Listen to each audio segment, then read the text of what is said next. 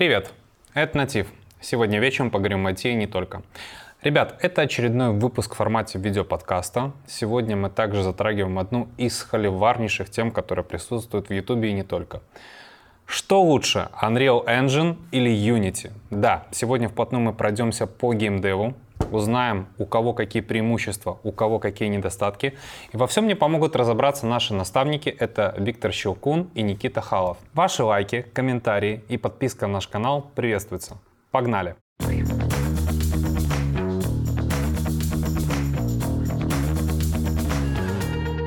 Ну что, друзья, во-первых, огромное спасибо.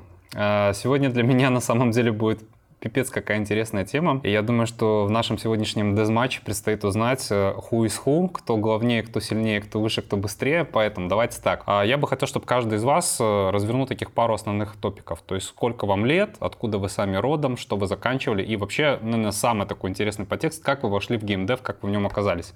А, Вить, я начну с тебя. Расскажи свою историю. Меня зовут Виктор, 36 лет, э, Ростов-на-Дону. Э, скажем так, э, мое вхождение в геймдев, если так можно сказать, началось еще, в принципе, с университета, ну, в некотором смысле. Кто-то сейчас начинает это все дело гораздо раньше, у многих людей сейчас как бы более широкие возможности в этом смысле. Мое именно вхождение как с точки зрения программирования уже началось в университете, потому что до этого я программирование не изучал в принципе вообще, от слова совсем. Э, и, соответственно, когда я пошел э, уже учиться на механико-математический факультет, э, тогда еще РГУ, сейчас это Южный федеральный университет, ну, многие связанные с программированием темы, они у меня как-то так в голове начали перекликаться с, ну, в общем-то, интересовавшей, я думаю, всех детей того времени темой игр, ну и в контексте, соответственно, разработки игр – начал ну, многие моменты разбирать. Э, ну, на тот момент, естественно, с выбором движков все было гораздо тяжелее, э, и, как и, в принципе, со многими смежными темами, типа той же самой 3D-графики. Я помню, э, там, популярный ресурс Render.ru на тот момент можно было просто как бы за вечер выкачать весь полностью, весь архив тем.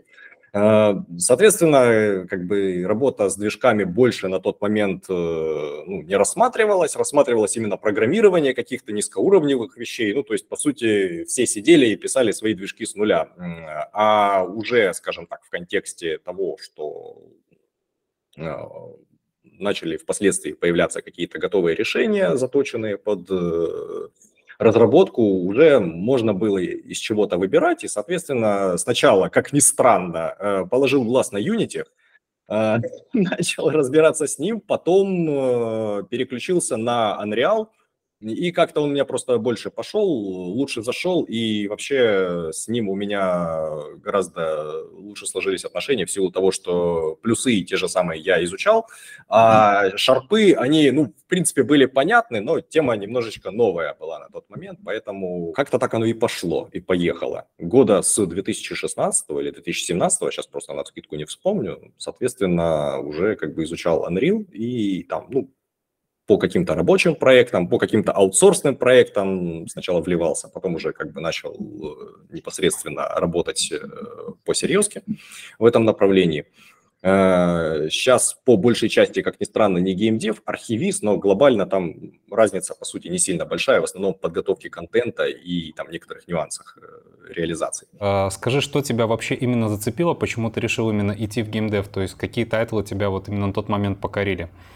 То вот э, далекое бородатое время? В далекое бородатое время, ну, на самом деле очень сложно сказать, какие тайтлы именно покорили, потому что было достаточно много интересных. На тот момент, когда я шел в ВУЗ, поступал, это были готики, первая, вторая, на момент уже поступления там были Doom 3, потом старые вот эти всякие RPG-тайтлы, еще старые Fallout, первый, второй, Arcanum, э, ну вот эта вся шляпа, mm-hmm. которая сейчас, да, олдскульные бородатые игры. Ну, Half-Life первый. Второй вышел уже. Мое почтение. учился, да. Но он тоже произвел, произвел неизгладимое впечатление. Ты имеешь в виду второй, второй Half-Life именно? И первый, и второй. Ну, первый на тот момент, угу. а второй уже, соответственно, когда вышел, когда, ну, уже учился. В универе. Ну, это было прикольно, я соглашусь. И второй тогда вопрос уже, а сколько ты в совокупности уже в геймдеве вообще работаешь? Работаю в геймдеве, не сказать, что прям сильно много, ну, то есть там, ну, может, так вот урывками лет пять условно, я бы сказал, туда-сюда. А интересоваться геймдевом, как я уже сказал, начал года с 2003, поэтому уже... 20 лет. Уже практически, да, по этой теме 20 лет вот идем. Зачет. Спасибо большое за интро. Передаю слово Никите. Никит, а, тоже твоя история. Сколько тебе лет, а, из какого ты города, что заканчивал, как ты попал в геймдев? Тоже расскажи, почему выбрал Unity. Если прямо так рассматривать, с каких пор начал интересоваться геймдевом, я зайду так, далеко, можно сказать, то папа меня за компьютер посадил 8 месяцев. Как бы здесь так получилось, у меня сложилось то, что геймдевом я начал интересоваться, можно сказать, сразу. Вот. И постепенно начал, мне было интересно изучать, что, как устроен компьютер у себя внутри, что там, например, такое оперативная память, как работают эти железяки, в принципе, все около этого. Потом начал потихоньку интересоваться программированием, я по большей части самоучка. Высших корочек у меня нет, в принципе, я считаю то, что в современных реалиях они не, не такие уж необходимы, как, например, это было раньше. И получается, так, а, возвращаемся к вопросам, откуда я. Я, получается, из Сибири, из Иркутска, сейчас я нахожусь в Лимассоле, Геймдеве профессионально я работаю 5 лет. И все это время большую часть именно на Unity. Что ж, друзья, давайте к первому вопросу. Я тут отсмотрел определенное количество контента, готовясь э, к нашему ролику. Так вот, отдельные эксперты, возможно, действительно эксперты, я не могу ручаться за качество, но есть такое мнение, что а, порог в Unity определенно ниже, чем в Unreal. И, соответственно, зайти, в принципе, стать э, GameDev разработчикам проще через Unity, чем через Unreal.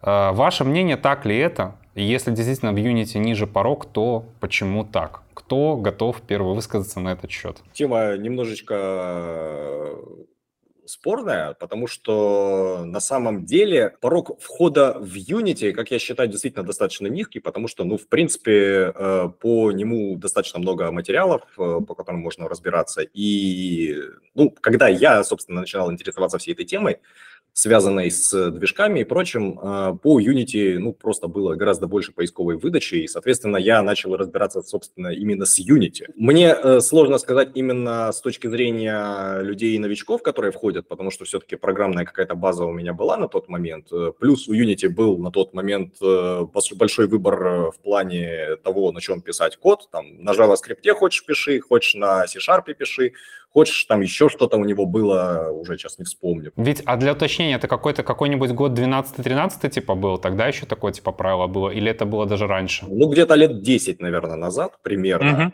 Окей, окей. Okay, okay. Ну, короче говоря, у Unity в плане именно того, чтобы найти по нему какую-то информацию, что-то попробовать сделать, э, проблем с этим не было на тот момент, как минимум. Поэтому, ну, я думаю, порог входа в принципе такой достаточно низкий. С другой стороны, у меня есть э, такие живые примеры, э, комьюнити Unreal, ребята, с которыми я общаюсь, там очень много прямо школьников. То есть они начинают разбираться с движком. То есть у меня один знакомый человек по комьюнити, ну там один товарищ, назовем это так, он сейчас в ВУЗе учится. А, он э, до момента поступления в ВУЗ, еще в старших классах, умудрился сделать несколько проектов на Unreal. Прям, прям полноценно реализовать, прям полноценно выпустить их. То есть э, тут тоже как бы, я бы сказал, порог входа это демонстрирует достаточно явно. Ну, во многом за счет того, что блюпринты как бы визуально и считается, что ну, как бы проще их э, разбирать в том плане, что они, ну, нагляднее в каких-то моментах, в каких-то моментах просто более щадящие с точки зрения разработки, то есть ты с меньшей вероятностью выстрелишь себе в ногу, а, какими-то своими ошибками по коду. Ну и, скорее всего, даже если ты напишешь плохо, оно все равно будет работать. Плохо, криво, но будет.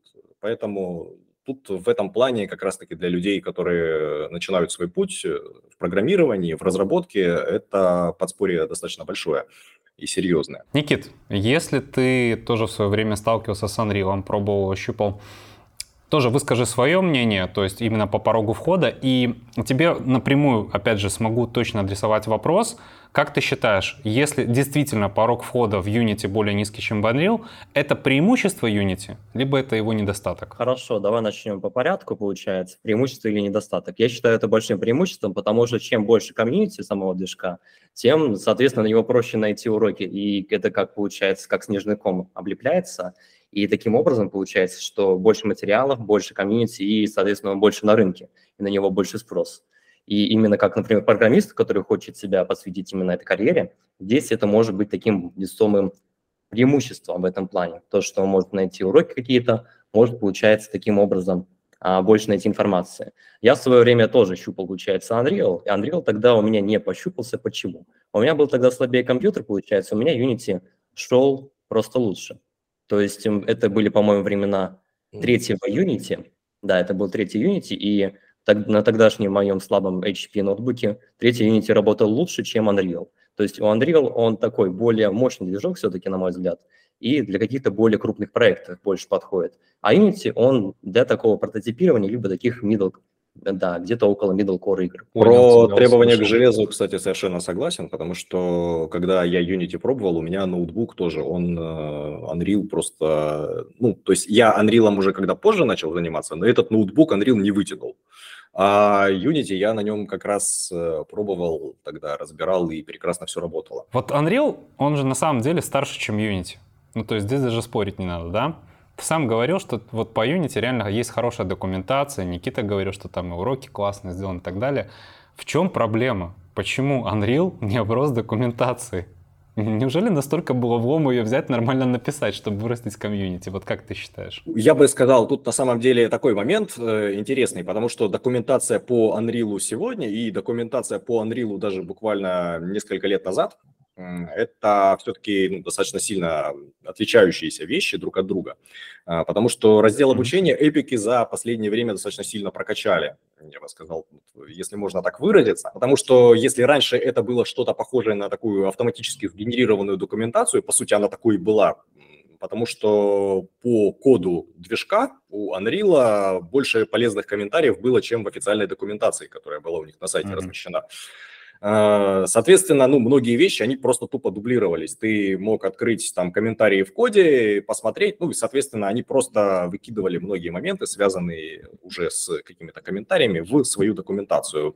А, Unreal действительно движок старый, и, можно сказать, там, года с 98-го, по сути, они когда первую версию выкатили, он, в общем-то, с тех пор и развивается. Я бы сказал, что тут э, бедность документации была, ну, это такое мое мнение, долгая часть времени обусловлена тем, что движок был, по сути, закрытым. Ну, то есть оно преимущественно использовался как, э, ну, то есть по лицензии приобреталось какими-то студиями, если они работали с движком.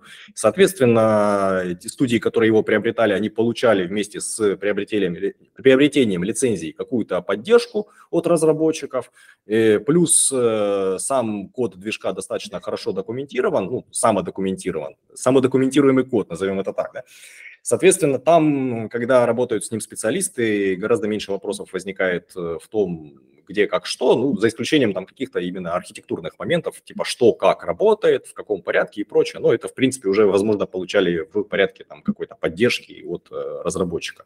Когда они уже, соответственно, вышли на рынок более открытого кода, да, то есть они выпустили движок э, в исходниках, предоставили его в пользование, соответственно, как бы возник вопрос документации уже более э, явно, и они начали этот вопрос потихонечку прорабатывать э, к текущему моменту. Я бы сказал, что у них, э, в принципе, э, сама документация сейчас это не только вот это вот автоматически сгенерированная, когда у тебя просто список функций есть, а, но и в том числе там сейчас есть э, полноценные статьи, есть прям такие степ-бай-степ руководства, когда можно там пройти там, по шагам, грубо говоря, там проверить себя на каком-то этапе, что ты сделал, что ты не сделал, ну там, чтобы там достигнуть какой-то там цели, ну простенькие какие-то примеры кода. Ну, по сути, структуру документации они тоже достаточно сильно поменяли. Сейчас она строится уже по другому принципу, не как просто накидано там архитектурно изначально было, а уже именно от каких-то концепций и задач, которые стоят перед э, теми, кто будет с движком работать. То есть, если ты левел-дизайнер, Э, ты идешь и смотришь там, как э, работать с уровнями непосредственно. Там весь свой функционал, он собран в отдельный раздел. Если ты готовишь э, какие-то пропы под Unreal, ты идешь и смотришь, соответственно, все там пайплайны и прочее. Плюс сейчас у них там появилась полноценная библиотека обучающих материалов, где там в том числе и сами, скажем так, люди, которые работают с движком, выкладывают какой-то контент. А, появились э, примеры кода полноценные, появились стримы, хайлайты определенные, э, и публикуют видео, соответственно, по итогам этих стримов, э, ну, просто показывают какие-то функции, там им задают вопросы реал-тайм, они там тоже что-то показывают, отвечают, рассказывают. Ну и никуда не делись э, там сэмпл-проекты, так называемые, которые, в принципе, тоже можно разбирать, э, каждый может их выкачать себе и посмотреть, как реализованы те или иные фичи. Хватает с чем работать, я, я да. так понимаю, то есть хватает уже почему учиться. А, слушай, такой вот тоже, может, уточняющий вопрос будет. А, не связана ли эта активность эпиков с наличием а, такой широкой уже материальной базы для обучения, с тем, что выкатывалась, выкатывалась новая версия версия движка, то есть пятая версия, и, соответственно, под нее попытались уже все причесать, привести в порядок для того, чтобы нарастить базу комьюнити. То есть есть ли такое предположение у тебя или нет? Ну, вполне вероятно. Э, скажем так, э, оно шло ну, достаточно долгое время, оно потихонечку приводилось в порядок, то есть они что-то упраздняли, что-то добавляли. Сейчас именно к релизу пятерки они, естественно, я думаю, напряглись, и там у них редизайн форума случился, там они обновили всякие моменты, связанные с его работой, а, обновили как раз-таки раздел обучения очень сильно на релизе пятой версии, а, поэтому, ну, плюс какие-то моменты допиливают э, до сих пор, Поэтому, я думаю, они идут в этом направлении э, правильной дорогой, соответственно, будет э, дальше, будем надеяться, только лучше. Хорошо. Никит, теперь тебе надо будет немножко поддуваться. Смотри, есть такое мнение. Э, хочешь запилить 2D-проект? Юзай Unity. Хочешь 3D-проект? Юзай лучше Unreal. И вообще, в принципе, все, что AAA, это скорее к Unreal. Так ли это? Здесь какой момент? То, что Unity это изначально 3D-движок, то есть он предполагается для 3D-проектов. И 2D-шка там тоже построена именно поверх этой 3D-шки. Угу. И все-таки, да, для 2D-проектов это 100% идет, получается, Unity. Почему? Потому что движок более легкий. Например, когда ты делаешь тот же самый APK-билд под Android, он у тебя весит в разы меньше. То есть исходно ты, не знаю, там Hello World пишешь на канвасе, у тебя тот же самый проект будет на Unity весить раз, по-моему, в 5 меньше, чем на Unreal, если ты то же самое сделаешь там. Вот. И что касательно, например, каких-то прям супер AAA игр, это, конечно, здесь Unreal. Потому что Unity, он предназначен на более мелкий калибр, то есть а, какой-то именно casual жанр, именно middle core жанр, это все в Unity. А вот именно что более крупнее прям, а, в том числе и благодаря именно тому, что можно логику писать на C++, там прямо у нас прямой доступ к памяти есть, это, конечно, к Unreal. Если же нужно делать что-то такое среднего уровня, либо просто здесь у нас приоритеты идут именно в скорости, простоте разработки, здесь 100% я считаю, что Unity. И та же самая, например, возвращаясь к вопросу про документацию, здесь еще прикол в том, то, что по большей части мало кто сразу лезет в документацию. Именно тот, кто хочет прямо зайти в сферу, он, как это обычно происходит, он находит индуса на ютубе и начинает смотреть его видео на индус, индусов, которые пишут видосы на Unity, их намного больше, чем индусов, которые пишут те же самые видосы на Unreal. И поэтому как бы здесь это создается эффект воронки. То, что получается, люди именно подтягиваются в первую очередь Unity. То, что это и благодаря ему более низкому порогу входа, потому что он сам по себе более легкий движок, и таким образом под него э, формируется такая инфраструктура. У индосов есть толковые видосы вообще? То есть стоит их смотреть? Очень большая проблема как раз-таки. Почему? То, что когда ты находишь информацию в свободном доступе, она может быть устаревшей, никто не ручается за качество того, кого ты смотришь. То есть это ты как в джунглях пробираешься, что нашел, то твое. То есть нашел хорошее, хорошо, нашел плохое, ну, что имеешь? И ты можешь не сразу понять то, что это плохое является плохим, потому что, ну, тебя научил, например, индус на YouTube писать менеджер, там фигачить good класс, там, не знаю, 100-500 методов в одном объекте, и все, и работает. Оно будет работать, но это не является хорошим кодом. И поэтому, например, в этом очень большое, большое преимущество каких-то именно структурированных курсов, материалов, которые именно ведут себя от, от, да, получается, от начала до конца. То есть дают какую-то тебе именно базу, какую-то структуру. Потому что иначе, если самому так пробираться, например, как, как у меня путь был, то это, это довольно-таки сложная, сложная работа, и она требует много времени. То есть прямо находить какие-то каналы, находить где-то хорошие материалы, это, это сложная работа. Именно как вот так вот эгрегор, когда кто-то это сагрегировал, эти знания, это очень большое преимущество. Это проблема туториалов в целом как бы на том же самом Ютубе, когда у тебя каждый туториал это такая сферическая механика в вакууме, ни к чему не привязанная, и сама по себе она может существовать нормально, а как только ты пытаешься ее внедрить еще к чему-то, начинают возникать проблемы, потому что она там не очень оптимизированная, как раз таки, да, вот эти вот моменты, связанные с там, тем, что там где-то что-то наплатили, просто потому что, ну, для туториала, чтобы не объяснять, э, там, что-то. Многие туториалы по тому же Unreal пишут там код, в level blueprint е, то есть это логика, относящаяся к конкретному уровню игровому. Соответственно, в продакшене там ну, мало что. Нет, мм, будет работать, а, будет. А, просто будет не работать. обычно, mm-hmm. да, потому что ну, оно к одному уровню относится, и на другом уровне его надо копировать просто тупо. Или mm-hmm. что-то переносить. Получается, я дополню Виктора. Здесь именно самое, вот касательно вообще всех туториалов, очень мало туториалов, которые именно дают базу. То есть именно как мыслить, именно как это, как конкретно проектировать. То есть, потому что проблема, самые большие проблемы в разработке любого ПО, это не когда тебе реализовать конкретное место, а в том, чтобы вот эта вот вся конструкция у тебя, она как бы в одном едином держалась, чтобы ты мог вносить изменения. Вот здесь вот наступают проблемы. А это как раз-таки именно вопросы архитектуры, именно вопросы проектирования. И именно вопросы архитектуры проектирования их мало затрагивают на туториалах. В основном эти туториалы посвящены каких-то, какими-то конкретными механиками. То есть, не знаю, там, как машинку сделать, как, например, там сделать FPS-шутер, именно как просто вот у тебя там бегает болванчик, от первого лица у него есть автомат какой-то в руках, окей. Вот. А потом, когда начинается что-то более сложное, когда человек сам начинает в этом разбираться, что делать, он натыкается на те грабли, грабли, что он не может что сделать так, чтобы у него все было как то есть чтобы у него все было едином. То есть именно как сделать из этого что-то, организм, который функционирует вместе. Потому что когда ты делаешь какую-то отдельную механику, это окей, более-менее маленький проект может жить.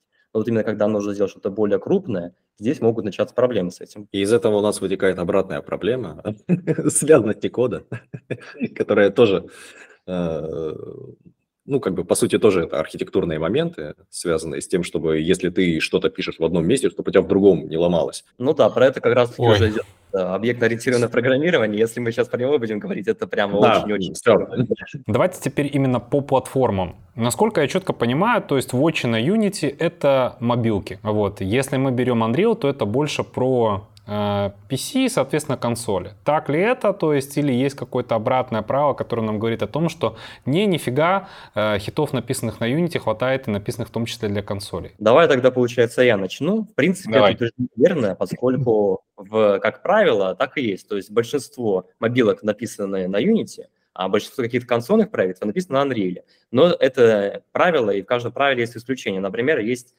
стоящие игры, которые написаны на Unreal, и они работают на мобилках. То есть такое никто не исключает. И здесь, когда говорится, например, о таких играх, которые написаны на Unreal и на мобилке, это обычно игры high-level, то есть прямо проработанные, над которыми работают большие студии, которые вливаются в большие бюджеты. Тут от себя могу добавить, что ну, в каком-то смысле именно предрасположенность э, там, того или иного движка я бы назвал в большей степени определенно скажем так, сложив, из области сложившихся стереотипов это что-то, потому что на самом деле тот же самый Unreal многие берут и используют там для написания действительно там, каких-то мобильных проектов. Mm-hmm. Да, там есть э, по сравнению с тем же Unity многие скажем так, нюансы, касающиеся разработки, в том числе вес билда итогового. Если ты пишешь что-то очень такое простенькое, то единственным плюсом для тебя будет то, что тебе проще будет на блюпринтах что-то накидать, напрототипировать, потестить это все, собрать. Э, но, э, опять же, есть, скажем так, вот железный аппаратный момент, к которому мы периодически сегодня возвращаемся, потому что есть у Unreal определенные требования к железу, и, соответственно, с каждой новой версией движка они только растут, ее аппетиты. То есть для четверки там какой-то момент просто отрезали там сегмент устройств, там OpenGL поддерживался там только 3.2, сейчас на пятерке там тоже это дело еще более ужесточается э, в этом плане. Поэтому, ну, как бы это у нас отрезает э, большой сегмент устройств, но обычно проекты, которые на движке там делаются, они позиционируются как что-то такое графонистое, там, high, для high-end сегмента, поэтому там, опять же, и вес билда не настолько критичен в этом плане, потому что, грубо говоря, если мы там базовый проект э, собираем, условно, какой-нибудь простенький на Unity, я не знаю, сколько он весит, на Unreal он будет весить, скорее всего, там порядка сотни мегабайт, просто вот ни за что. В свое время по этой причине у Unreal и веб отвалился как направление в каком-то смысле, угу. потому что он, ну, просто тупо был неэффективен в этом плане. Не потянули по размерам. И размеры, да, и достаточно, скажем так, в технологическом плане. Там, я просто сталкивался одно время, мы там пробовали реализовывать один проект, в итоге мы просто сделали его на 3GS, и он у нас весил полтора мегабайта. А на Unreal он весил 120. Не, ну разница существенная, да? Да, при том, что он показывал одно и то же и работал одинаково абсолютно. Там только еще было куча какой-то обвязки дополнительной, то есть он там тащил кучу мусора с движка, кучу какого-то контента ненужного. Да, я бы сказал, что э, есть у движков, конечно, с определенной стороны такое позиционирование, как, ну, то есть они в любом случае в медиапространстве каким-то образом себя продвигают и, и позиционируются, в том числе э, за счет проектов, которые на них делают. Да, очень много мобильных проектов, соответственно, люди, которые играют в мобильные игры, они смотрят, типа, вот, сделано на Unity, сделано на Unity, оба, соответственно, как бы движок Unity для мобильных проектов, во. А, ну или там, соответственно, на рынке консолей, ПК-игр, там очень много сделано на Unreal, потому что никто не знает почему, но, видимо, движок лучше считается вот так вот. Соответственно, возникает вот такое вот позиционирование в том числе. А, с другой стороны, э, тот же самый Unreal, он в том числе позиционируется, ну, сами, как они продвигают это направление, как э, ну, то есть все, что касается анимации, кинопроизводства, теле, производство, ну, то есть производство программ передач, вот эти все моменты. Плюс, э, да, под кинопроизводство, если вспоминать того же самого «Мандалорца», они там технологически определенный стейк использовали, да, чтобы визуализировать окружение э, на движке тоже это на Unreal делалось. Соответственно, вот это направление они тоже, например, активно развивают, какие-то фишки под него добавляют в движок, э, но как бы вот э, я бы сказал, что многие моменты, связанные с позиционированием, можно оценивать им в большей степени по тому, какие обновления на движок разработчики выкатывают. Unreal в этом плане, они где-то сосредоточились на мобильной разработке, где-то на телепроизводстве, потом опять что-то, короче, сделали под графику, ну, то есть они достаточно разнообразны. Пытаются пробовать себя да, ва- да, вариативно. Ну, во-первых, здесь я с Виктором не соглашусь, то, что у Unreal прослеживается явно такая а, тенденция именно в AAA, те же самые производства фильмов, те же самые именно такие high-level игры. А у Unity прослеживается именно градация в том, то, что он идет именно таким более простым, более а, приземленным играм, casual, там, мидкор жанра, либо же для какого-то прототипирования, либо же каких-то, не знаю, там, браузерных игр. Потому что, в принципе, у них разная специфика. То есть те же самые, как сказал Виктор, а размеры билда, они нивелируются, если, например, у нас там билд, грубо говоря, ну, весит там, это полтора гигабайта у нас там, либо же, либо же там гигабайт 200 мегабайт, э, да, гигабайт 200 мегабайт. Это, на самом деле, мало кого будет интересовать, именно в, вот на такой разнице. Но когда там какая-нибудь простенькая игра, например, casual, это уже играет существенное значение, когда у нас есть размер, там, не знаю, грубо говоря, 30 мегабайт, либо же у нас там билд становится там 200 мегабайт, просто из-за того, что сделано на разных движках. Да, еще плюс к тому, что WebGL, получается, по большей части Unreal недоступен, поскольку он прожорливый, а WebGL платформа довольно-таки ограниченная. Они вот его здесь... вообще вырезали. Да, они, получается, вообще это вырезали. То есть именно если что-то разрабатывать под WebGL, это 100% Unity, потому что у Unreal технически возможности такой нет. Но если вы хотите куда-нибудь там, получается, именно в продакшн movie, это, конечно, здесь выбор в Unreal, потому что, а, ну, по крайней мере, я не слышу, чтобы кто-то использовал Unity вот именно вот в этой нише. Но у Unreal есть пиксель стриминг. Это а, когда где-то что, где-то что-то работает на Unreal, а тебе в браузере показывает картинку с этого. Вот, собственно, как те же самые MetaHuman работают, они, по сути, вы в браузере открываете и настраиваете себе там все, что нужно. А оно там где-то в это время работает. Ну, по сути же, это они... обычный... То есть это у нас есть ну, какой-то это, да, какой-то удаленный сервер, который нам стримит картинку, у нас есть какой-то сетевой пинг из-за этого, там где-то, не знаю, 200 миллисекунд, еще что-то. И, например, в реал-тайм шутере ты так не поиграешь. Ну, реал-тайм шутеры, естественно, не поиграешь. У него немного другие задачи, но в принципе, то есть многие сейчас э, облачные сервисы для облачного гейминга, они тоже как бы развиваются и на той же самой основе работают, в общем-то. передают картинку. Там, естественно, да, пинг, он играет определенную роль, но э, обычно скажем так, большая часть тех же самых браузерных игр, они не настолько зависят от пинга во многом. Там, шутеры в браузере мало кто делает сейчас. Собственно, раз ты уже начал эту дилемму, давай так. Unity славится чем? Что, в принципе, все мы пишем на шарпах. И долгое время отчасти те, кто хотел себя попробовать в геймдеве, если немножко начинали серчить информацию про движки, понимали, что Unreal цепляет именно своей концепцией блюпринтов потому что вроде как это доступнее, вроде здесь не надо прописывать код руками и так далее. Но мы говорим прямо сейчас реально про новичков, мы не говорим там прям про коммерческие серьезные проекты. Когда ты начинаешь закапываться в Unreal, ты понимаешь, что блюпринтами не все едино, там надо начинать разбираться в плюсах, и это более серьезная и хрестоматийная вещь, чем шарпы. Вы можете меня полностью здесь опровергать, потому что я понимаю, что я могу быть неправ как геймдев-разработчик. Возвращаемся. Как сказал правильно Никита, Шарпы, точнее Unity, долго не дремали. Они решили сделать свою альтернативу блюпринтам и назвать ее Bolt. То есть, по сути, это такая же схема, которая тебе помогает легче войти в разработку игр под Unity.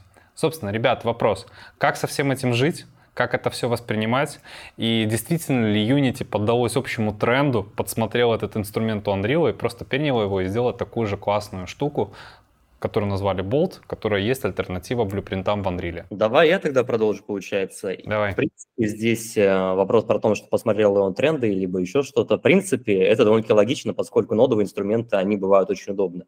Например, в Unity есть тот же шейдер граф, это, по сути, то, та же самая нодовая система, но для создания шейдеров. И получается то, что когда тебе не нужно писать какой-то супер оптимизированный шейдер именно на языке программирования шейдерном, там, это, можно сказать, чистый C, там прямо процедурное программирование, это довольно-таки больно. Вот, и хочется получить какой-то шейдер, тебе не нужно, чтобы он был прямо супер оптимизированный, но чтобы он работал, был, было красивенько для прототипа. Тогда тебе хорошо подходит нодовая система. И, например, те же самые там нодовые системы используются в Blender при создании материалов, в том же Houdini можно создавать прям 3D-модели на этих же нодовых системах. И также, соответственно, на этих нодовых системах можно писать логику, более-менее простую. Потому что все-таки есть проблема у этих систем в том, то, что когда у нас что-то прям супер разрастается, это становится такими макаронами именно идет, когда там вот эти вот у нас ноды идут, тянутся друг к другу. Вот, все-таки код, на мой взгляд, можно в этом плане структурировать более удачно, чем вот эти вот нодовые системы. Я тут ничего против не имею. Я согласен в том, что нодовые системы, они достаточно хороши для того, чтобы входить в какой-то функционал. То есть э, можно что-то попробовать с низкой вероятностью что-то очень сильно поломать. Обычно они достаточно устойчивы в этом плане, потому что разрабатываются, ну, по сути, как раз-таки с прицелом на то, что пользователь будет там творить вообще лютую дичь абсолютную, пытаться э, подключить одно к другому, другому другое к третьему, и что из этого получится... Фиг его знает. Неизвестно, да, поэтому они достаточно устойчивы в этом плане, и, соответственно, ну, насчет Bolt э, мало что могу сказать в этом плане. Да? Когда я пробовал Unity, еще ничего такого не было. В плане Unreal это очень хорошая устойчивая система, потому что ну, она действительно позволяет очень многие вещи делать э, достаточно, даже оно будет, оно будет тебя страшными ругательствами просто посылать э, куда угодно, но не вылетит. Оно будет э, кряхтеть, это ежики, это как мышки плакали, но продолжали есть кактус. Примерно как-то так работают блюпринты, и на самом деле в плане того, что ну, действительно для более глубокого изучения движка уже и какого-то разработки какого-то сложного функционала зачастую требуется уходить на уровень плюсов, и тем не менее э, блюпринты остаются прежде всего инструментом э, прототипирования, очень хорошим, потому что ну, достаточно быстро можно на нем накидывать какие-то гипотезы, проверять. И опять же, для геймдизайнеров, э, для ну, то есть люди, всех представителей смежных профессий, которые работают в движке, там, левел-дизайнеры, гейм-дизайнеры, им ну, гораздо проще, например, прототип, научиться прототипировать что-то на блюпринтах, Э, чем э, погружаться там на уровень плюсового кода. Э, да, как бы, ну, опять же, Unreal это не только блюпринты, и не только C++, мы там можем рассматривать там тот же самый Python для разработки какого-то инструментария внутри самого редактора, то есть он использовать можно. Сейчас вот эпики выкатили такую вещь, как Versa, это скриптовый язык, который, по сути, является таким, ну, назовем это нечто среднее между блюпринтами и плюсами, по сути, ты там тоже пишешь код, но этот код, он интерпретируется реал-тайм, ну, то есть э, в отличие от блюпринтов, которые нужно компилировать. Вот они его сейчас э, тоже начали тестировать активно, вот выкатили движок для Fortnite, для разработки контента, соответственно, там он используется для написания какой-то логики. Ведь, ну я уточню, это, это, это пока что локальная история, то есть эпики, по сути, поддерживают версии свой локально созданный продукт э, Fortnite, и просто на нем сейчас пока его тестируют, правильно? То есть он открыто больше нигде особо не используется? Он, э, я думаю, со временем перекочует, потому что у них достаточно давно шли разговоры о том, чтобы сделать именно какой-то дополнительный уровень абстракции такой языковой. Uh-huh чтобы можно было писать, ну, это именно скриптовый язык. У него есть плюсы, есть минусы, вот как э, сказал мой коллега,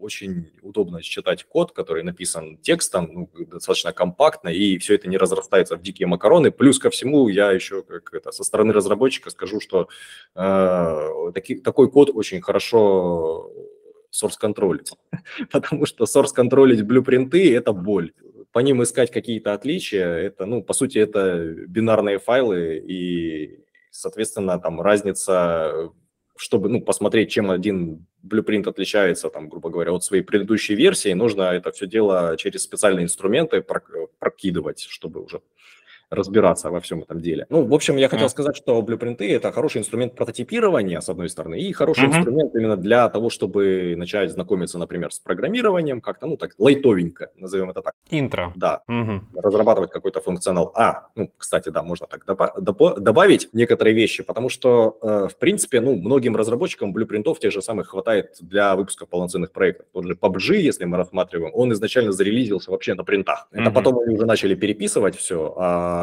изначально это было как бы э, кривенько, косенько, но работало на принтах. Ну и многие проекты, в общем-то, так и, и собирают. Никита, прежде чем ты скажешь, у болта, точнее у болта я говорю, в Unity точно такая же ситуация, то есть мы болт используем как э, для мукапчиков условно, или там все-таки ему дали больше пространства в плане использования? Ну смотри, получается, мы также болт кладем на Unity, приправляем его, то есть это тоже такой некий слой. Очень красиво звучит, болт кладем на Unity. Да, болт кладем на Unity, получается, управляемо. Mm-hmm. Вот, это у нас тоже возникает такой некий слой абстракции. Возможно, геймдизайнером именно, а, потому что когда я уже с ним познакомился, я уже был довольно-таки хорошем уровне программирования, мне он никаких преимуществ не дал. Но, возможно, как именно геймдизайнеру, либо же художнику, кому надо что-нибудь там, именно какую-то базовую логику набросать, ему будет это удобнее. Вот. И получается, что здесь идет такой момент, насколько я помню, Болт это, получается, Виктор сказал то, что, например, в Unreal Engine блюпринты, их надо именно, они компилируются, не компилируются, да, они прямо там пишут сразу в бинарнике, их, чтобы source контролить, надо, получается, прогонять специальный инструмент. У Unity, кстати, в этом плане будет поудачнее, именно для human readable, то есть потому что у него те же самые сцены, те же самые компоненты, те же самые вот эти вот bolt скрипты, так их назовем, bolt ноды, они все сохраняются именно в YAML-файлике, и YAML-файлики их можно прямо читать глазами, так сказать. Там не единички, нолики, там именно у тебя пишется человеческий текст, который можно распознать. Там тоже как бы текст, ну, то есть у него есть определенная структура, его можно вплоть до того, что выделить блюпринт, Ctrl-C и вставить в блокнотик э, и кому-нибудь да, отдать. Именно. То есть, по сути, ты можешь те же самые сцены, те же самые вот эти вот скрипты редактировать в том же, не знаю, текстовом редакторе, они будут работать. Потом, например, те же самые сцены, у тебя приходит какой-нибудь комит, ты сразу видишь, что, что у тебя, ага, у тебя такой-то ямлик, он обновился, там, например, сцена там, вот, э, main page, она у тебя обновилась, и ты видишь, что, например, что там поменял разработчик, там настроил окружение, либо какие-то еще компоненты добавил, игровые объекты. Вот, и все это там прямо прозрачно видно. Не так, то, что тебе там вывалилось какое-то бинарное полотно, а можно прямо более-менее понять сходу. Где лучше реализована работа в мультиплеерном режиме? Да, здесь прикол в том, то, что в Unity это, с одной стороны, для, для прототипирования реализовано хорошо, но это что-то более серьезное, а, более серьезное, чем пишут кастомное решение, либо оно работает, вот это на этих там а, фреймворк, который есть у них там Photon, тот же самый у них до, недавно Netcode выкатился, который они заменили MLAP, то есть, по сути, они его мигрировали, он уже deprecated, то есть там тоже такая вот катавасия идет, по сути, одна и та же технология, но каждый раз они ее называют по- по-новому, и то есть это, ну, то есть вот переезжайте, теперь добавили то-то, то-то, немножко поменяли, все, несовместимо. Так что mm. именно прям что-то серьезно мультиплеерное на Unity, я думаю, здесь будет удачнее свое решение, либо же посмотреть, посмотреть в сторону Unreal, возможно. Э, ну, в плане Unreal я бы сказал, что Unreal изначально, собственно, как раз э, движок э, развивался вокруг шутеров, ну, собственно, выходивших на этом движке, Unreal торнаменты, все вот эти Unreal, которые релизились в свое время, они, в общем-то, обладали, ну, скажем так, достаточно Э, конкретными шутерными механиками, и вокруг них, соответственно, крутилось э, все развитие сетевой части движка. Э, если брать ну, Unreal из коробки сейчас, то действительно на нем собрать э, какой-нибудь фрутан условный гораздо проще, чем собирать на нем условную ММО, потому что в этом случае вам придется под это дело пилить очень-очень много всяких э, интересных вещей. Э, соответственно, все, что связано с работой сетью из коробки, оно тоже в большей степени адаптировано, я бы сказал, под такие достаточно локальные сетевые проекты. То есть если мы будем брать мультиплеерные игры, реализованные на Unreal, ну, они во многом будут э, именно такую экшен-составляющую представлять, те же самые там Ark Survival, Evolved, э, там PUBG тот же самый мы будем брать, или даже если DBD, там Dead by Daylight, они, ну, в общем-то, такие достаточно э, экшоновые, драйвовые. А с другой стороны, если мы берем какой-то условный ММО, прям полноценное ММО, там, естественно, под них пишут собственные сетевые решения, то есть в этом случае даже игры, которые релизятся на Unreal, очень много корейских ММО, они э, сделаны на Unreal, причем, что самое интересное, на третьем. У них там как будто существует какой-то корейский форк специальный, который они до сих пор активно используют, потому что, например, Ark, который выходил вот буквально, не знаю, несколько лет назад, он сделан на третьем Unreal. Что мешало использовать четвертый, да? Уже, уже пятый на подходе был к этому моменту, да, а они все до сих пор сидят на третьем. Ну, многие вещи делают, и при этом оно выглядит достаточно ну, зачетно. А, из-за чего у меня складывается ощущение, что там реально какой-то у них там собственный форк, который между студиями гуляет, и просто за счет того, что там какая-то сетевая часть написана под него, уже там интегрирована с ней все это дело, они просто не особо сильно заморачиваются. Хотя некоторые переводят на, вот, на четвертую версию, я знаю, переводили uh, Blade and Soul, кажется, ММОха была изначально на третьем, потом перевели на четверку. А так э, очень-очень много ММОх э, из восточного сегмента э, делается в том числе на Unreal. Ну и опять же, многие тут, ну, то есть мультиплеер это такая специфичная тема, потому что многие вообще собственные движки под это дело используют или какие-то кастомные собственные решения пишутся. Понял тебя. Никит. Да, мне здесь есть что добавить. На самом деле вопрос довольно-таки прям такой обширный и, можно сказать, с подвохом, потому что что подразумевается под мультиплеером? Потому что мультиплеер это является, как, например, обычные какие-нибудь карточные игры, где могут играть несколько игроков, даже те же шахматы взять, это тоже, по сути, мультиплеер. Там шутеры взять, это тоже мультиплеер. ММО – это тоже мультиплеер. И, по сути, здесь этот, везде мультиплеер разный, потому что здесь стоят разные проблемы. Например, когда у нас какая-нибудь, не знаю, там, cardboard игра какая-нибудь, там, шахматы, там, еще что-то, какие-то там настольные игры, которые с картами связаны, там, на самом деле, по большей части без разницы. У тебя главное, чтобы было веб-сокет соединение, по TCP эти данные гуляют, главное, чтобы они дошли. Тебе не, не важно реал-тайм, тебе не важно какие-то там сетевые сдвиги, тебе не важно вот эти вот вопросы синхронизации, тебе главное, чтобы все работало, вот более-менее там все это окей, чтобы вот карту ты бросил, карта прилетела на стол соперника. Когда же здесь рассматривается именно что-то более серьезное, например, шутеры, здесь как раз такие моменты наступают, чтобы игроки попадали друг в друга, корректно регистрировались, получается, попадания в игроков, и все это работало вместе. Если же рассматриваем еще уровень выше ММО, там это вообще начинается, там вообще, да, начинается совершенно другой уровень, когда тебе нужно, чтобы у тебя на одном сервере игроки, не знаю, там тысячи этих игроков, вот, они могли между, между собой как-то играть, и чтобы все это тянули серваки, чтобы все это тянули железки. То есть там, например, какие-то чанковые оптимизации, чтобы у тебя, например, в одном чанке игроки видели друг друга, а в другом их уже не подгружали и все прочее. То есть вот такие вот моменты наступают, и из коробки, по-моему, что в Unreal, что в Unity этих, этого функционала нет. То есть если вы решите пилить ММО, то здесь именно вам будет предстоит, предстоит сделать собственное решение. А если вы решите mm-hmm. делать шутер, то вы берете готовый проект на четвертом Unreal или там Лиру, которая на пятом Unreal, и просто делаете на ее основе собственный шутер. Они уже и Лиру спецом написали, да, получается? Ведь, ну, по сути, по сути, это полноценная, да, игра, которую сейчас очень многие, если открыть там какой-нибудь э, Headhunter, например, промониторить вакансии именно студии, которые занимаются разработкой шутеров, у них там есть требования понимания Лира, понимание всех вот этих вот нюансов, связанных с ее работой, там геймплей, ability system и прочее, которые там используются активно под это все дело. В общем-то, в Unreal решили просто, сделали шаблонный проект, и теперь это, да, он как это выступает вакансия, как базовая технология, да? В каком-то смысле, да. Э, тот же самый Arc Survival, когда ты начинаешь смотреть на название его файлов, многие из них очень-очень подозрительно, в том числе и экзешник, э, называются очень похожи на некоторые шаблонные вещи, связанные с шутерными механиками в четвертом Unreal. Говорят, что работа с графикой лучше реализована в Unreal, чем в Unity. Так ли это? Мне кажется, что качество и красоту графики во многом определяет не э, технологическая часть движка, а грамотный art direction. То есть если мы берем какие-нибудь условно старые игры, да, господи, возьмем тот же самый Skyrim, который вышел в 2011 году.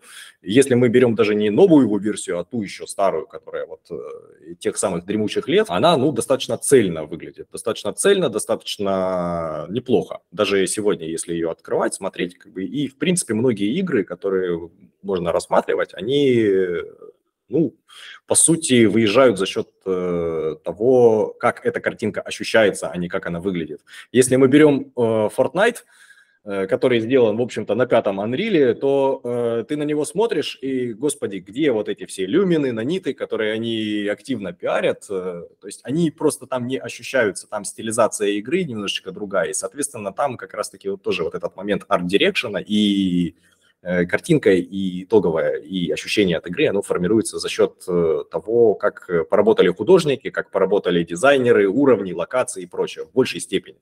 А, если говорить о технической составляющей или, ну, скажем так, эм, возьмем сферического инди-разработчика в вакууме, который э, ну, на все руки мастер, вот это вот что называется, и ему, э, к примеру, ну, он в меньшей степени художник, в большей степени программист, да, и он собирается собирать игру на каких-то таких условно реалистичных ассетах, Э, тут как бы, да, для него вперед уже выезжают графические технологии, которые там, тот же самый Unreal 5 активно пиарит, э, вот эти все моменты, связанные с освещением, люмины, наниты, которые позволяют подгружать э, достаточно качественную геометрию.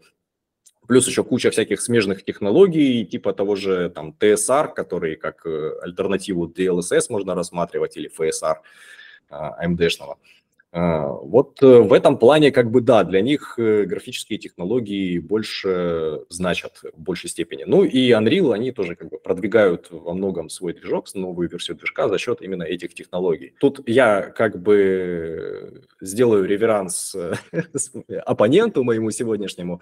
Я видел э, людей, которые на Unity делают такую графику, что я просто на нее облизывался, еще сидя на Unreal, что, ну, очень красиво. Но там обычно это из категории уже уже таких э, эм, то есть там дизайнеров, э, людей, которые уже хорошо шарят за render pipeline движка и там какие-то вещи дописывают под него очень четкие. То есть э, можно найти хорошие примеры, грубо говоря, и с одной, и с другой стороны. Если говорить о том, где можно добиться хорошей картинки, вот просто ничего не делая, вот э, сидя э, на попе ровно, вот я скачал движок, я хочу получить красивую картинку. Тут, я думаю, Unreal все-таки в этом плане более выигрышный, потому что, ну, из коробки очень много вещей уже там идет, и можно не заморачиваться на этот счет. Давай скажу здесь я свое мнение, получается. Здесь, а, как это, очень любимая у программистов фраза, здесь все зависит от контекста. Что считаем хорошей графикой, и вопрос, да, как раз таки, что считаем хорошей графикой, то есть стилизованная графика, фотореалистичная графика, то есть это какая графика, какой графикой мы стремимся. И здесь Виктор очень хорошо подметил то, что, получается, очень большая работа проделывается геймдизайнерами и художниками, то есть арт-директорами. Именно от них зависит большая часть то, как будет выглядеть игра, потому что а вот эти вот ассеты, которые будут сделаны, можно сделать аляпистую игру прямо с, на Unreal с фотореалистичным рендером, а можно сделать красивенькую стилизованную игру и на Unity и использовать те же самые URP pipeline ы, постпродакшн, да, постэффекты точнее, Вот, как раз-таки, чтобы картинка применила какие-то именно затемнение, какие-то там цветокоррекцию тоже. Это тоже играет очень большую роль. И, в принципе, в Unity эти инструменты доступны. То есть, если прямо хочется подзаморочить над картинкой, чтобы там была прям киношная, либо же как э, в DaVinci Resolve настроить что-нибудь, что конкретно, вот, например, у нас здесь такая-то гамма стоит, а здесь вот, например, такие-то зеленый цвет мы чуть подняли, магенту чуть убавили. Вот это вот тоже все можно настроить в Unity. В принципе, здесь именно зависит от области применения. То есть у нас какая-то стилизованная графика, какая-то фотореалистичная графика. И то есть здесь как раз-таки вопрос в том, то, что Unity и Unreal – это просто инструменты. И именно здесь большую большую роль играет именно то, кто этими инструментами пользуется, чем сами инструменты. То есть сам инструмент он может ограничивать, и именно если сам инструмент ограничивает человека, да, ограничивает человека, тогда именно тот, кто им пользуется, сам решает, ему нужен этот инструмент или нужно перейти на другой инструмент именно. Парни, что мне нравится в нашем текущем топике, я вам задаю на самом деле те темы, которые вот я вот смотрел в роликах, и там вот э, сидит человек, который вот просто говорит, что типа, ну вот в Unreal лучше графика, чем в Unity. Вы делаете все красиво, вы просто разбиваете этот контекст на то, что все зависит от того-то, того-то, того-то, чтобы не вводить людей в заблуждение. Поэтому мне кажется, что мы сегодня добираемся до очень такой очень хорошей истины по многим таким спорным моментам, которые проще подать с такой, я бы даже сказал, немножко профо профанационной позиции, то есть проще озвучить, но не копаясь в контексте. А вы вот конкретно четко покопались в контексте и показали, как и что. Собственно, следующий вопрос без контекста. Где лучше реализована работа с искусственным интеллектом? Э, это вот как раз э, продолжая тему, потому что э, искусственный интеллект это все-таки в значительной степени работа программистов. То есть то, как будет реализован этот искусственный интеллект, как он будет работать, это то, как раз то, как поработают программисты, которые ответственны будут за эту зону. А движок в этом плане, он дает инструментарий именно что. Да? То есть если мы берем, к примеру, Unreal, э, что он дает? Он дает нам э, возможность там поиска пути, э, ну, навигационную сетку, вот эти все моменты, связанные с поиском пути ботов. Он дает нам технологию Behavior 3, например, которая позволяет прописывать какую-то логику поведения. Ну, то есть это, в принципе, один из способов реализации искусственного интеллекта э, из коробки. Из коробки. Это важный момент, потому что, по сути, написать-то можно все, что угодно, в том числе там goal-oriented planning, вот эти все темы, которые, то есть, э, когда-то выходила игра Fear, и э, она славилась тем, что у нее очень-очень продуманный был искусственный интеллект, он как раз-таки вот основан на вот этой вот технологии goal-oriented planning сейчас э, в Horizon а, используется модифицированная эта система, например. Но, в принципе, под Unreal никто не мешает сделать что-то то же самое. Даже есть, по-моему, насколько я знаю, готовые решения, которые позволяют его прямо внедрить и использовать. Опять же, есть там э, вещи типа Environment Query System, которая позволяет ботам ориентироваться, грубо говоря, на условия окружения. А, то есть это некоторый инструментарий, некоторая база, которую разработчик может использовать э, в разработке, чтобы реализовать те или иные функции. Все зависит э, дальше уже от самого разработчика, что он хочет сделать, как он хочет это сделать и что в итоге у него получится. В принципе, здесь, как сказал Виктор, идет именно все от того, что кто конкретно это делает, и именно здесь в том, то, что сам движок он дает какой-то инструментарий. И, например, что понимать под искусственным интеллектом? Потому что, например, когда я услышал этот вопрос, я понимаю именно работу именно с машинным обучением искусственным интеллектом.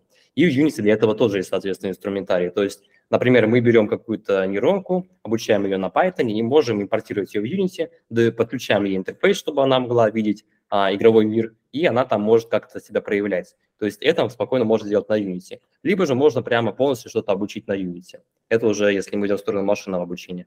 Если же рассматривать такой классический пример искусственного интеллекта, как это if-else на стероидах, то здесь это в Unity те же самые есть NavMesh, те же самые есть Animation 3, которые тоже можно использовать для этой логики.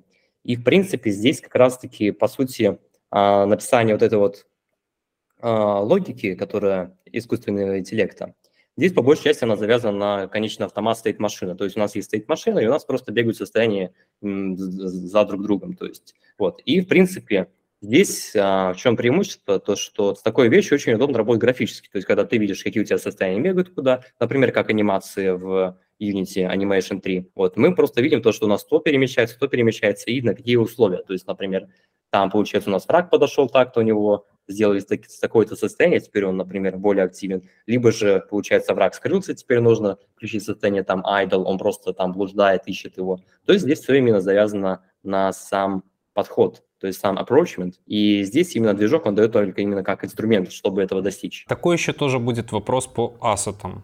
Где лучше, где больше, э, где доступно больше бесплатных опций. Я продолжу. Я думаю, что безоговорочно Unity, потому что, как говорили в начале, исходя из того, что, в принципе, само комьюнити больше, отсюда выходят все последующие, а, да, все последующее, то, что и больше ассеты, и больше вакансий в среднем, и, в принципе, тех же самых уроков больше. То есть само, самого контента по движку Unity больше. Никита, нет ли такой ситуации, что стоящие ассеты все равно не бесплатные, то есть за них надо платить? Ну, в принципе, в принципе, я не думаю, что здесь есть много коммунистов, которые прям хотят все халяво, бесплатно, потому что, в принципе, за все здесь надо платить. То есть, конечно, бесплатно что-то потыкать интересно, но вот именно когда ты бесплатно начинаешь совмещать с чем-то еще бесплатным, ну, как-то оно не вяжется. А вот именно когда ты берешь какой-то профессионально сделанный ассет, не знаю, там он стоит 10 долларов, там 20, 30, 40 долларов, там mm-hmm. все именно погнано, там все в одной арт-стилистике, с этим уже можно что-то делать. Ну, это, можно сказать, ассеты, это для тех, у кого а, кому либо надо сделать быстро, либо, например, да, то есть у кого либо время поджимает, либо же нету бюджета на отдельного арт-директора, арт-художника, который все это нарисует в одной стилистике. И здесь, соответственно, конечно, лучше брать какие-то прямо ассеты, наборы, которые именно в одной стилистике, которые можно хорошо интегрировать в текущий проект. Супер, услышал. Витя, твое мнение. Ну и опять же твой опыт. Marketplace э, Unity, он однозначно существует как минимум дольше Unreal, соответственно, у него и наполнение гораздо больше. И действительно, как бы связано это с достаточно большим комьюнити, которое работает вокруг него.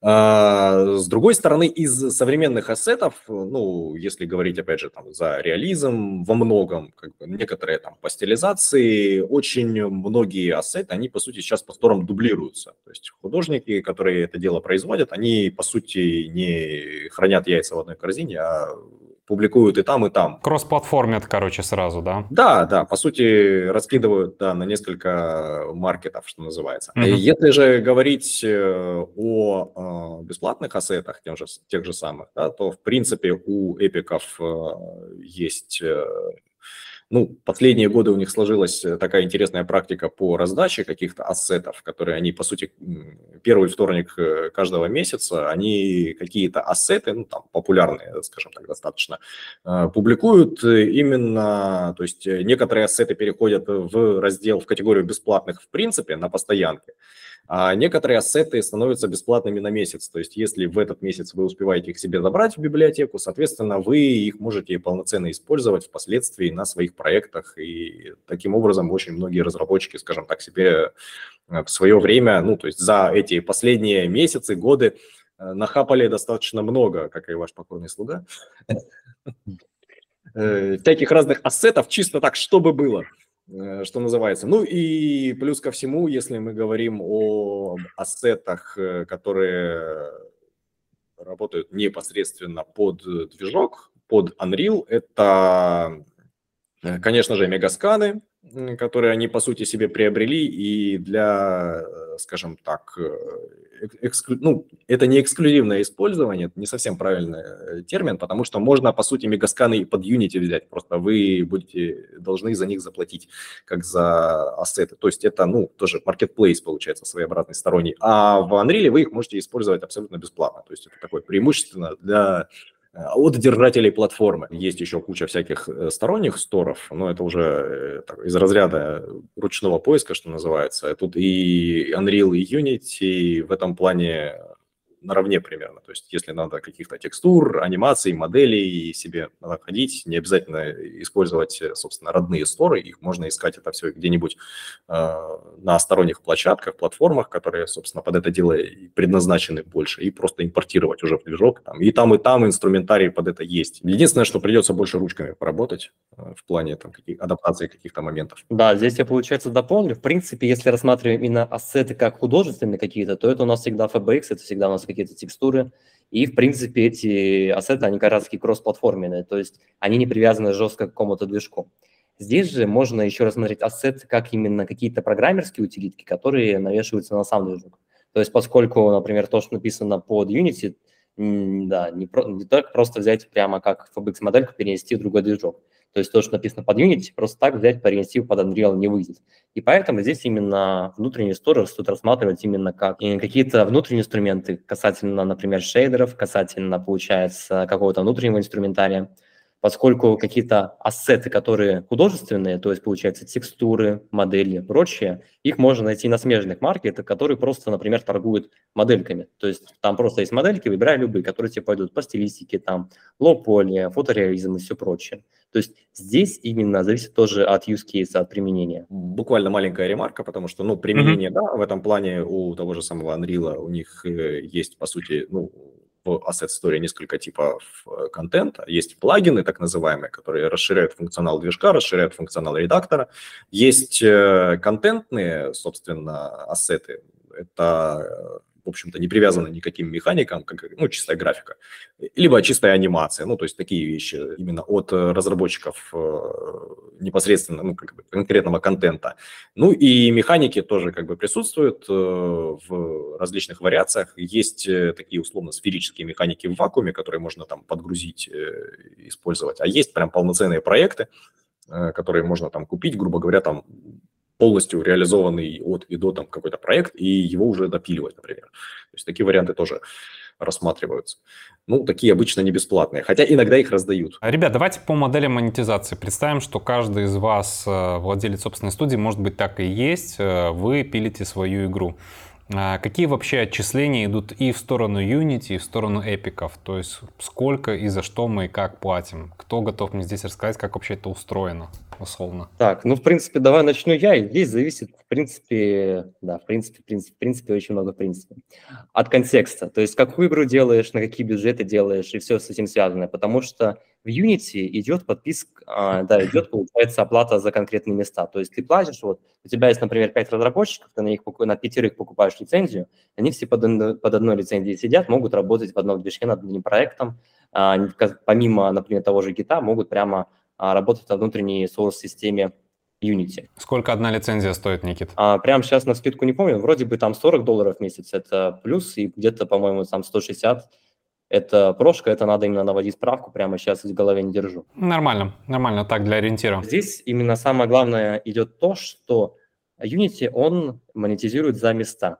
Потом еще, да, еще когда и говорим о монетизации, можно монетизацию вообще а, именно со стороны YouTube забить, пока у вас доход не превышает там 100 тысяч долларов в год.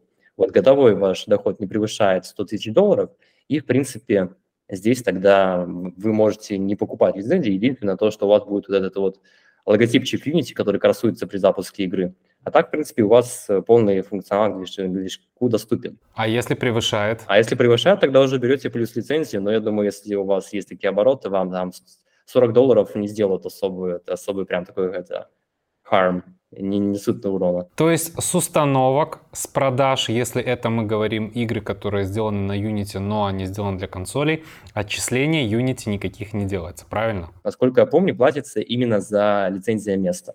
Вот. Я понял.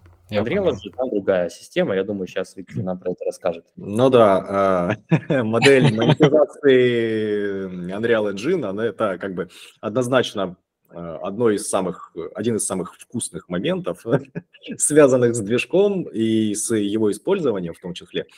А, и у них изначально система, э, когда, собственно, движок они сделали открытым, ну, четвертую версию в 2015 году выпустили, у них э, была такая система, что, по сути, если доход игры за квартал превышал 3000 долларов, по-моему, Э, соответственно, выплачивалось 5% ревеню уже, собственно, эпиком.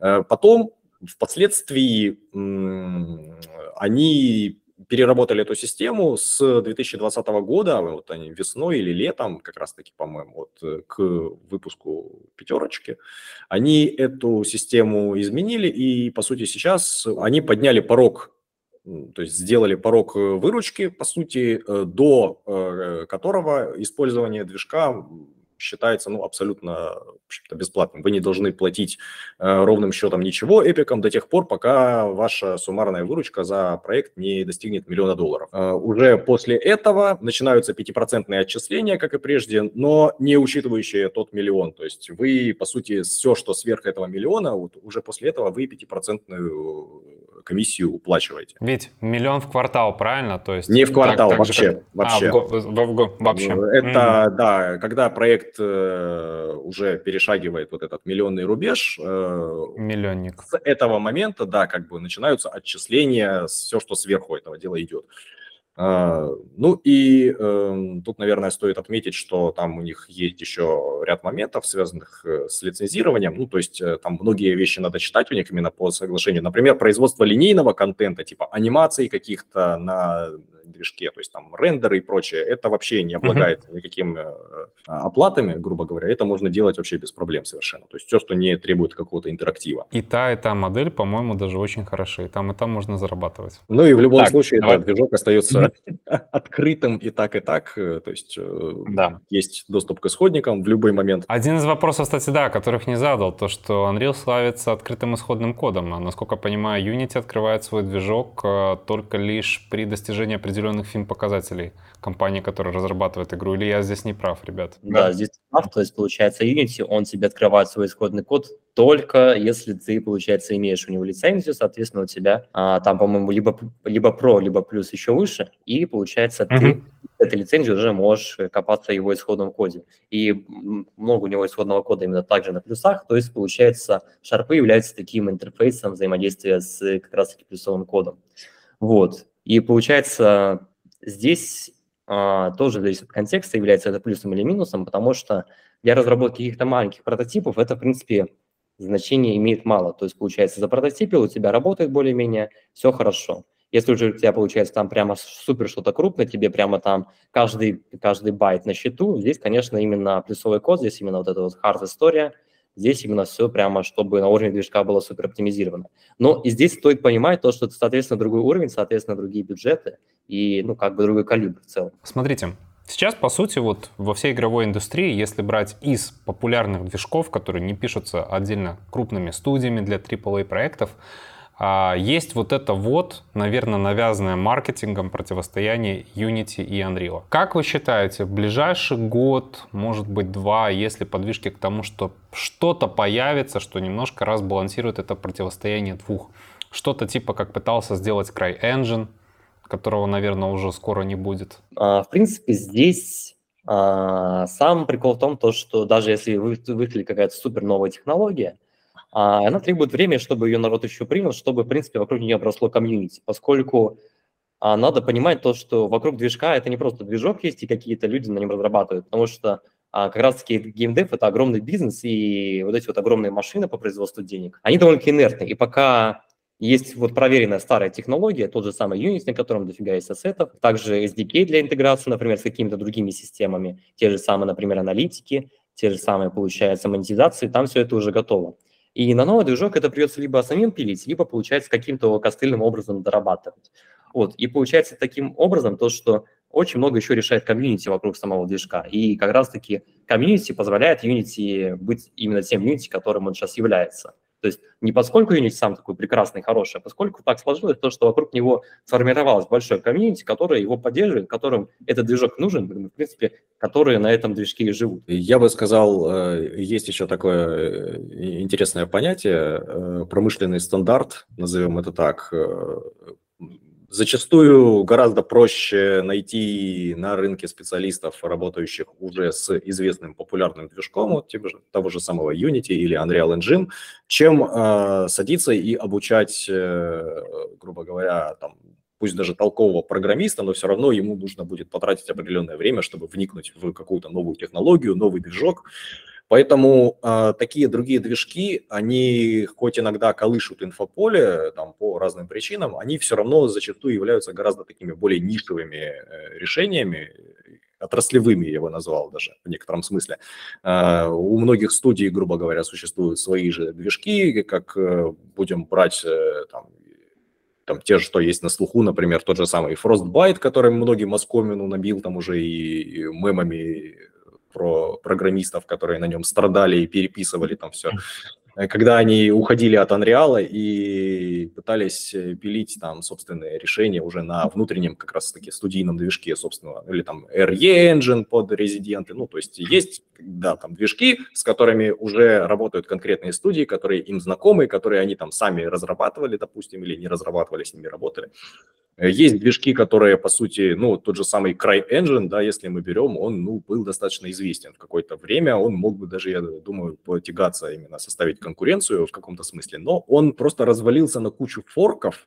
Э, сейчас, наверное, самый известный это Lumberyard, который Amazon продвигает, ну, и так, не то чтобы прям продвигает, а просто немножечко популяризирует э, там в плане интеграции с собственными сервисами и прочим. Но он тоже такой достаточно нишевый они э, там, грубо говоря, раз в сто лет что-то о нем вбрасывают, какую-то информацию, и оно опять тихо все. В этом плане Unity и Unreal, они, конечно, гораздо чаще в инфополе попадаются, встречаются, и, соответственно, как бы на них больше взглядов направлено в этом плане. Витя, у меня такой будет вопрос. Вот смотри, ты упоминал там про RE Engine, про Frostbite. А, в случае вот так называемых самописных движков, то есть которые пишутся внутри компании под разработку конкретного проекта, они же, скорее всего, создаются поверх уже существующего движка, или я здесь ошибаюсь? Ну вот как вообще это происходит? Ну, скажем так, некоторые пишут, по сути, под себя какой-то конкретный инструментарий, ну, то есть у них есть некоторое э, рендер-ядро, ну, то есть они пишут э, прежде вот. всего некоторый mm-hmm. да, визуал, многие вещи пишут действительно с нуля, то есть э, многие mm-hmm. вещи, ну там, то есть они берут какие-то библиотеки, к примеру, и имеющиеся, и уже их допиливают либо прямо пишут с нуля какой-то функционал. Ну, естественно, в современных условиях сейчас э, это достаточно проблематичная задача. Можно написать действительно какой-то условно простой рендер, э, но все это требует э, там, определенного времени, вложений, естественно, работы достаточно большого количества специалистов. Поэтому проще брать какие-то готовые решения зачастую именно для быстрой разработки конвейерной, назовем это так. Здесь что еще касательно добавить самописных движков, то есть те студии, о которых говорили, например, RE, NG, Engine, вот этот вот, получается, Frostbite. Эти студии, они огромные. Они просто огромные, и на это выделяются отдельные команды, которые конкретно пишут движок. Эти ну, команды да. не пишут саму игру, они пишут конкретно инструментарий под это, поскольку они могут себе это позволить. Если же какой-то более мел, мелкий игрок, ему лучше взять конкретно уже какой-то готовый инструментарий, потому что иначе он просто на это может слить весь бюджет. И по-большему он от этого просто получит мало, поскольку он сделает тот же, не знаю, тот же самый просто клон Unity, в лучшем случае, который будет ему, ему не уступать, поскольку вряд ли, вряд ли у них получится что сделать именно прям супер на голову выше. Вот, но при этом это требует колоссального количества усилий, потому что взять тот же Unreal Engine, тот же Unity Engine, этим движкам уже сколько получается, десятки лет. И то есть, чтобы прямо взять и самим написать такое, это нужно иметь довольно-таки большие ресурсы. Да, полностью согласен, но вот мы, мне кажется, приходим к пониманию того, что ввиду того, что у каждого из движков есть уже сложившаяся история, десятки лет мы здесь говорим, а, комьюнити у одного и второго также сложилось, мы сами осознанно либо бессознательно порождаем вот это вот до полю, то есть есть два основных игрока, вокруг которых все и будет продолжать вертеться. А новым игрокам мы как-то не особо хотим давать право захода на рынок. И если им только не получится резко выстрелить, и за ними не будут стоять какие-то ребята, у которых будет определенный интерес, деньги и возможности для того, чтобы их продвинуть. Ну это как получается? Те же самые операционные системы, если посмотреть, что у нас есть. У нас есть основные вот Windows, Mac и Linux. То есть как бы да. здесь это непонятно, кто может еще зайти. В принципе, вот так устоялось, так сложилось. Все, в принципе, это так сказать, такой некий стандарт, некий статус-кво. Потому что вокруг операционной системы тоже просто там миллионы человек часов, которые на это были потрачены, и это тоже очень большой эфорт. И просто такой писать с нуля, это а, вряд ли, то есть прям просто мало кому это может зайти на рынок, поскольку рынок уже приспособлен к конкретным решениям, тому же Windows, тому же Mac, тому же Linux, и получается, что у них тоже есть свои сферы применения. Это как, если сейчас мы будем говорить, что лучше, лучше там Mac, лучше там Windows, лучше Linux, потому что, например, для тех же серверов там доминирует Linux. У большинства именно как это simple юзеры, обычных юзеров, у них там стоит какой-нибудь а, тот же самый Windows. У разработчиков, которые там дизайнеров, стоит, например, Mac. Кому-то тоже там Linux, Windows нравится. То есть здесь именно тоже зависит от сферы применения. Ну, от задач, по сути, да, что лучше, молоток или отвертка, а что вам нужно сделать? Да, есть... да что вам нужно сделать, это как это. По сути, у нас э, сравнение Unreal с Unity – это как это сравнение автомата с пистолетом. То есть, получается, зависит от контекста, что вам лучше в данный момент. А новички, которые в 2023 году хотят себя попробовать в геймдеве, для того, чтобы сделать правильный выбор, куда им прийти в Unreal либо в Unity, от вас, от людей в профессии, какие факторы им необходимо для себя учесть со старта? На мой взгляд, что здесь надо учесть? Здесь надо учесть то, что именно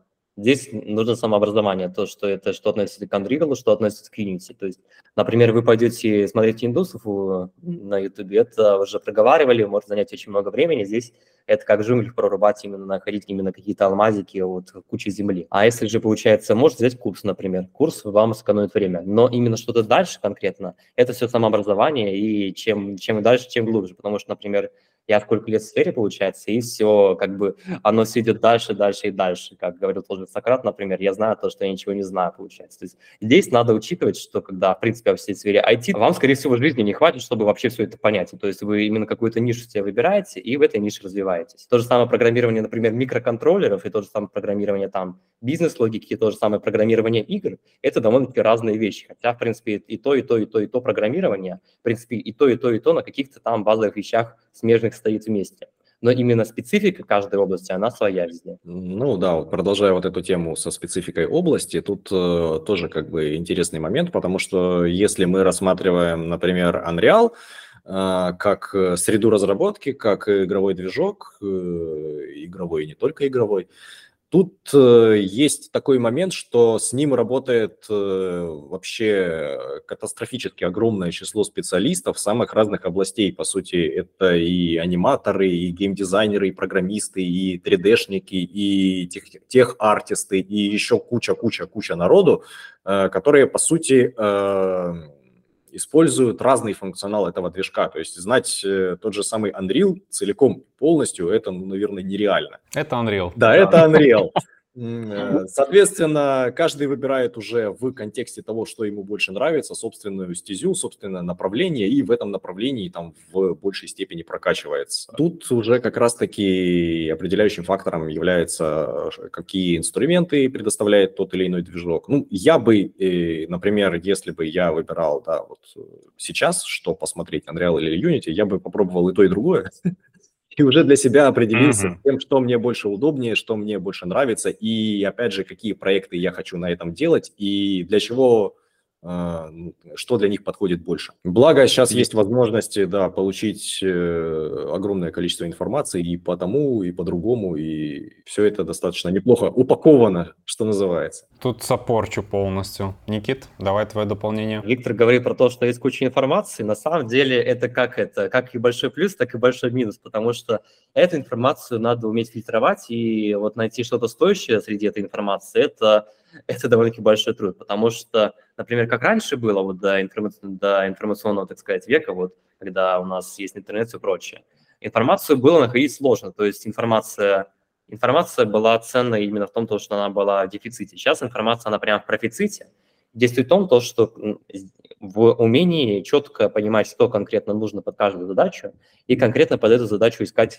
сопутствующую информацию, которая может помочь в конкретном деле, потому что универсального решения нет. То есть а если бы было какое-то универсальное решение, не было бы ниш, то просто бы сейчас не было этого же разговора про то, что Unity или Unreal, потому что у Unity своя ниша, так сказать, превалирующая, у Unreal тоже своя превалирующая ниша. И поэтому здесь именно как идет момент про то, что у каждого свое применение. А, ребят, с вами то, что конкретно было мне понятно. Понятно мне на самом деле было много, несмотря на то, что я не нахожусь в сфере геймдева. Совсем согласен. А, вам огромное, на самом деле, спасибо за такое интеллектуальное участие. Вы оба вели себя достойно. Я надеюсь, для наших зрителей мы действительно расставили акценты на том, где у кого какие преимущества, у кого какие недостатки. А, и на будущее я опять же буду рад э, с вами собраться, возможно, не только в таком формате, в еще более широком формате, чтобы обсудить другие вещи из геймдева. Поэтому вам огромное спасибо. Друзья, я надеюсь, что вам понравился сегодняшний топик. Э, ссылка на наши курсы будет находиться внизу. Это курс по разработке игр на Unity и курс по разработке игр на Unreal Engine. Смотрите наш канал, подписывайтесь на него, ставьте ваши лайки, оставляйте комментарии, и мы еще увидимся. Пока!